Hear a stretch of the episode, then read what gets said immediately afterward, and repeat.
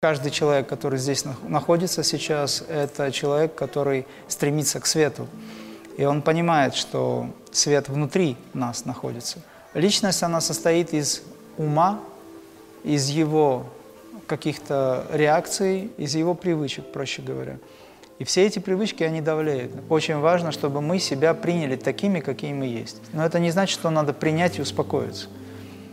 Успокоившись, нужно начать с этим работать. Важно не отождествлять себя с телом и умом.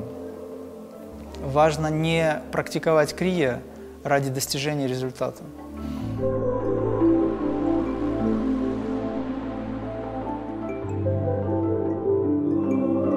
Добрый день, Имрам. Сегодня мы бы хотели поговорить о нашем развитии в практике, о том, почему иногда не хочется практиковать и что с этим делать, нужно ли ставить цели и какие, как усилить концентрацию и как преодолеть страхи благодаря практике. Какие цели правильнее поставить в начале? Ну, задача наша с вами научиться понимать самих себя, сначала принять себя. Очень важно, чтобы мы себя приняли такими, какие мы есть. Вот со всеми бяками внутри себя, со всеми какими-то моментами высокими, не очень, негативными. Вот прямо надо принять себя такими, какими есть. Но это не значит, что надо принять и успокоиться. Успокоившись, нужно начать с этим работать. Духовная практика не начнется до того момента, пока вы себя не полюбите и не примете. Например, я хочу о себе думать только позитивно. Это нормально. Любой человек о себе хочет думать только позитивно. И он прячет в глубокий далекий чулан или там кладовку своего сознания все э, моменты, которые требуют трансформации, и те очень важные нюансы, которых он стесняется в обществе. Каждый человек в этом зале э, обладает некими такими тайными секретами, образно говоря, самого себя, да, от которых он бежит. И пока мы это не примем в себе, пока мы не поймем, что да, вот мы вот такие, вот, вот есть это, все, ничего с этим, как говорят, не поделаешь, но на самом деле можно сделать. Но вот на сегодняшний день я вот такой. И нужно полюбить это. И с этого момента у вас начнутся изменения. Потому что когда вы себя примете, вы перестанете создавать ложь вокруг себя, вокруг образа самого себя. Вы перестанете видеть то, что вам ум подсказывает, потому что его система защиты, самозащиты, да, она очень быстро обходит все нюансы и не дает вам войти в то, во что вы хотите войти. До момента, пока вы не обнаружите это. Это надо обнаружить. Но с этим не нужно возиться долго. Обнаружили, приняли, идете дальше. Это надо полюбить, принять и двигаться дальше. А что такое двигаться дальше? Это практика – движение вглубь, внутрь себя. Мы должны, должны в том смысле, что именно это долг наш. Слово «должны» многим не нравится, но знайте, что любой человек, который сюда пришел, он в теле оказался, да, дживатма.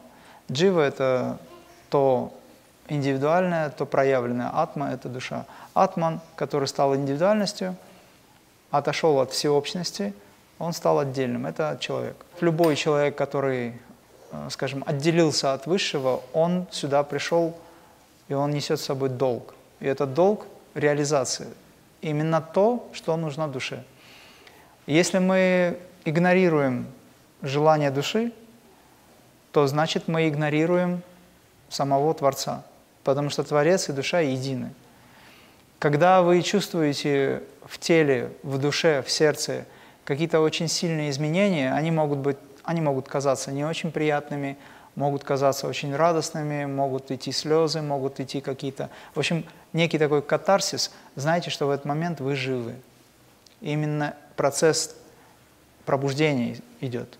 Если у вас все хорошо, и вам за это ничего не происходит с вами, как говорят, пусть будет все хорошо, и ничего за это не будет, да, то значит что-то здесь не то. Либо очень все закрыто, либо это человек-ангел – Выбирайте сами. Можно выбрать второе, в принципе. Поэтому мы с вами будем ковырять. С чего начать практику и как убедить себя, что нужно развиваться?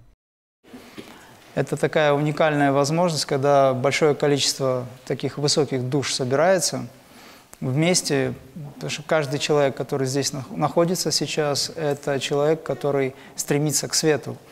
И он понимает, что свет внутри нас находится. Но каким образом его пробудить в себе, мы также понимаем, что есть для этого аскеза, для этого есть духовная практика. Соответственно, вы здесь. Но общее поле, которое возникает в этот момент, оно, конечно же, создает еще большую интенсивность светоизлучения. Потому мы вместе. И считается, что совместная практика, она делает мир гораздо больше проявленным с точки зрения светоносности, позитива, скажем так, и выравнивания баланса. Мы не устраняем негатив, мы просто выравниваем мы балансируем. Очень важно, чтобы то, чем мы с вами занимаемся, там мощная степень энергизации, вообще трансформации сознания на клеточном уровне, она была достаточно осознанной. И здесь требуется понимание самой техники или концепции крия. Почему иногда не хочется практиковать? Как это преодолеть? Мне часто задают вопрос люди некоторые, что вот они практикуют, но иногда наступает момент, когда им не хочется заниматься. Ну, бывает такое, уныние наступает, потому что в этот момент они отождествляют себя с умом, с личностью. Личность хочет быстрых достижений, но личность не видит этих достижений, видно со стороны. Допустим, если взять 40-дневную практику, и вот человек говорит, дает себе слово, я 40 дней неотрывно буду практиковать. И через 40 дней он ждет ну, положим, там, сверхспособностей каких-то, они не происходят, потому что он ждал их. И уму кажется, что ничего не произошло, 40 дней прошло, я попрактиковал, да, что-то приобрел, но особенно ничего. Возникает уныние. Но со стороны видно, что у этого человека идет мощная трансформация. И, кстати говоря, тот момент, когда идет борьба с эго, это тоже аспект трансформации. Важно не отождествлять себя с телом и умом важно не практиковать крия ради достижения результата. Мы находимся в процессе. Если у вас в процессе практики, вот за наш ретрит, возникнет чувство, что вам тяжело, очень как-то не хочется, может быть, знайте, что это не вы. Это действительно не вы. Потому что то, что сопротивляется, это личность. Личность, она состоит из ума, из его каких-то реакций, из того, что он из себя представляет, как личность, ум, из его привычек, проще говоря. И все эти привычки, они давляют. Например, в практике сидишь и думаешь, хотелось бы чай попить сейчас, вкусняшку какую-нибудь поесть и так далее, но здесь надо практиковать. То есть в этот момент идет отождествление с тем, э, что привычно для тела. Телесные программы срабатывают. И когда вы практикуете, вы концентрируете свое внимание на астральном присутствии энергии, а не на физическом каком-то аспекте, где вам приятно или неприятно. Вы переключаете свое внимание на более высокие уровни, таким образом поднимаете частоты. Когда вы поднимаете частоты, вы меняете пространство внутри и вовне, то есть ваша Вселенная, она меняется. И в итоге практика будет успешна, если вы раз и навсегда разотождествите себя, то есть отделите себя от тела и от ума. Во время практики имеется в виду. И если вы это делаете в жизни, это еще лучше. То есть ум – это просто инструмент.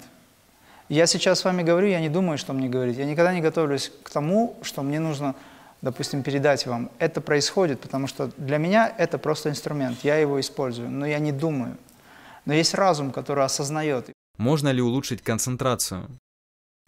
Да. Это работа с полушарием, это работа ума. Он никогда не хочет. У него начинается блуждание. Это так ум работает. Нужна концентрация. Для того, чтобы легче или схватить вот, эту, вот это ощущение, поймать, да, во-первых, можно очень хорошенечко нажать на это место, чтобы оно заболело. Ну, проще говоря, вызвать боль. Ну, такую легкую боль, чтобы ощущение оставил. И открыть чуть-чуть глаза. И попытаться почувствовать с открытыми глазами, либо полуоткрытыми. Начни с этой точки, а остальное там потихонечку. Тебе главное ум удержать в одном полюсе, в одном месте. То есть надо Понимаешь, в чем дело? А, допустим, оставим эту точку. Если я скажу, сконцентрируйся на другой точке, на стенке, у тебя все равно будет плавать это. Потому что концентрация в целом, она нуждается в подготовке. Проходит время, и ты умеешь концентрироваться, четко сфокусировав внимание на одной точке. Затем тебе легко будет переключиться внутрь себя. Это долгий путь, потому что сначала внешнее, потом внутреннее. Мы даем сразу внутреннее. Поэтому задача иногда, если хочешь, практикуй таким образом. Держи вот так вот и постарайся отдельно позаниматься, потренироваться, почувствуй. Если ты замечаешь, что ум гулять начинает, опять потряси немножечко, понажимай, удерживай здесь, приучи его. Он должен быть на привязи. Это друг человека. Ум – это друг человека тот же самый пес, но он должен быть на привязи. Обезьяна, она должна быть на привязи. Замечали, когда у хозяина обезьянка здесь, ну, у фотографа обезьянку видели где-нибудь когда-нибудь? Она очень часто прыгает куда-то, он ее раз обратно, она такая сидит, обиженное лицо у нее такое. Только она пытается куда-то, он ее раз отдергивает, должен быть тот, кто отдергивает. Ум все время плавает. И вот эта обезьяна – это ум. Если говорить о том, что вам сложно, это потому, что у вас много мыслей. Значит, меньше мыслей, крепче сон. Как избавиться от страха? В наблюдении за ним боюсь притянуть что-то. Наш позвоночник – это наш духовный стержень. Он постоянно вибрирует. Но когда колебания этой духовной вибрации очень сильные, и когда у нас амплитуда очень большая, то эти качели Понимаете, да, о чем я говорю? Они раскачиваются сильнее, и управлять этим сложно. Когда вы берете под контроль это все, у вас чаша весов не имеет таких перепадов, и потихонечку все выравнивается. Этому, кстати, помогает дыхание и концентрация. Очень важный момент. Когда вы находитесь в состоянии контроля, и где у вас уже нет таких больших колебаний, в вашем сознании не происходит э, тех привычных старых реакций. То есть страх – это сильное колебание, это низкочастотное колебание. Но это сильное достаточно, то есть отклонение. Что такое страх? Если взять график, то это инертность. У него очень большие, амплитуда очень большая, и он очень инертный, но он есть. Он есть, он большой, и там амплитуда вот такая – а, скажем, духовное состояние – это высокочастотность. Амплитуда вот такая узкая и высокая. Когда возникает страх? Страх возникает тогда, когда вы позволяете раскачать ваши качели или, скажем, позвоночник начинает колебаться. Из-за чего? Из-за того, что у вас есть воспоминания. Страх – это результат работы ума. У вас был не негативный опыт – любой когда-то. Это может быть в подсознании из прошлых жизней, может быть в этой жизни. Вы об этом помните. И здесь, ну, допустим, здесь, вы этого боитесь. Вы отправляете свое внимание в прошлое, думая о том, что произошло. Это механически может быть. Оно фонит, оно вибрирует. Уходите назад. Я просто так подробно объясняю, чтобы понятно было вы невольно обращаете энергию в прошлое, но боитесь, чтобы это повторилось в будущем. Тем самым вы забрасываете прошлое в будущее. Понимаете, о чем речь? И так мы портим свою жизнь. Каждый раз, когда мы опираемся, триггерные точки говорят, да, то есть зацепил за, за живое, за старое. Некоторые говорят, не-не-не, не говори мне об этом, у меня был плохой опыт по этому поводу, все, не хочу слышать. То есть он хочет замазать это все такой духовной штукатуркой, чтобы эта грязь или там плесень на стене не была видна. Повесил картину, закрыл дыру. Но дыра не делась никуда, не исчезла, понимаете, пока этот вопрос не решился. Вот, поэтому мы будем это все поднимать. Медитация – это подня поднятие этого всего. Но все это негативное не будет вам оказаться таким тяжелым и страшным при условии, что вы находитесь в позвоночнике.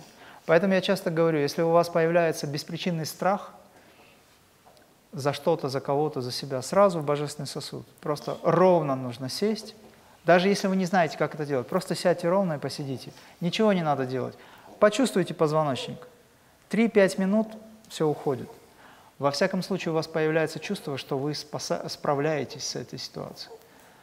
Когда люди испытывают стресс на фоне страха чего-то, у них дыхание активно. Помните? Люди начинают интенсивно дышать. Они говорят, как сделать так, чтобы дыхание взять под контроль. Страх, переживание, дыхание активно, потому что прана уходит, энергия уходит, а дыхание – это тот способ, как вернуть эту энергию. То есть вы фактически компенсируете это все. Никак это нельзя сделать, если у вас не будет правильно ментальной сонастроенности и нет концентрации на позвоночнике. Вот и все. Если человек не контролирует эти процессы, он не может ничего. Вспомните самые яркие фрагменты вашего детства, которые запечатлелись. Почему они до сих пор как будто живые, эти образы? У каждого есть, правда же? Эти яркие впечатления, они возникли почему? Потому что вы в этот момент были максимально осознаны, потому что впечатления вашего эмоционального и ментального плана, они в резонансе были, и тогда это все запечатлелось. Когда ребенок находится в состоянии здесь и сейчас, а ребенок в основном в этом состоянии находится, ему легко запомнить тексты. Почему в детстве легче обучаться? Почему во взрослом состоянии человеку тяжело обучение дается? Потому что у него нет возможности собрать эту энергию в кучу, сосредоточиться не может. Он не находится в этом состоянии. У кого-то зрительная память хорошая, у кого-то слуховая, у кого-то речевая, там разные, то есть пять органов чувств основные, они могут быть задействованы все сразу. Вот. Это связано с тем, что у нас нет возможности, она есть точнее, но, скажем, не наработано такое качество, как концентрация. Поэтому, возвращаясь к вашему вопросу, это, это вопрос серьезный, на самом деле мы еще будем поднимать его. Не отправляйте ваши кундалини или энергию шакти в прошлое. Прошлого уже нет, оно не существует, есть только здесь сейчас. Я задаю вопрос иногда, человек подходит, говорит, меня трясет мандраж, что-то, вот беспричинный страх и так далее. Я говорю, ну сейчас все в порядке? Да, вроде ничего не происходит, но страх есть. Понятно, что страх из подсознания, он поднимается, да? Я говорю, ну сейчас посмотри глазами. Пожара нет, никто не нападает. Еда есть, деньги тоже относительно и так далее. Что тебя беспокоит? Ну вот что-то. Этот человек ныряет назад, в прошлое. Он берет прошлое и делает его реальным. Ум сразу же, он всячески будет вас пытаться выдернуть из возможности, а, значит, победить его, потому что он будет говорить обо всем сразу, он будет искать любые, любой подвох, как говорится, и так далее. Это его задача. Поэтому нужно дистанцироваться от ума. Ум – это всего лишь, это вообще это иллюзия. Когда вы засыпаете, куда девается ум? Его нет.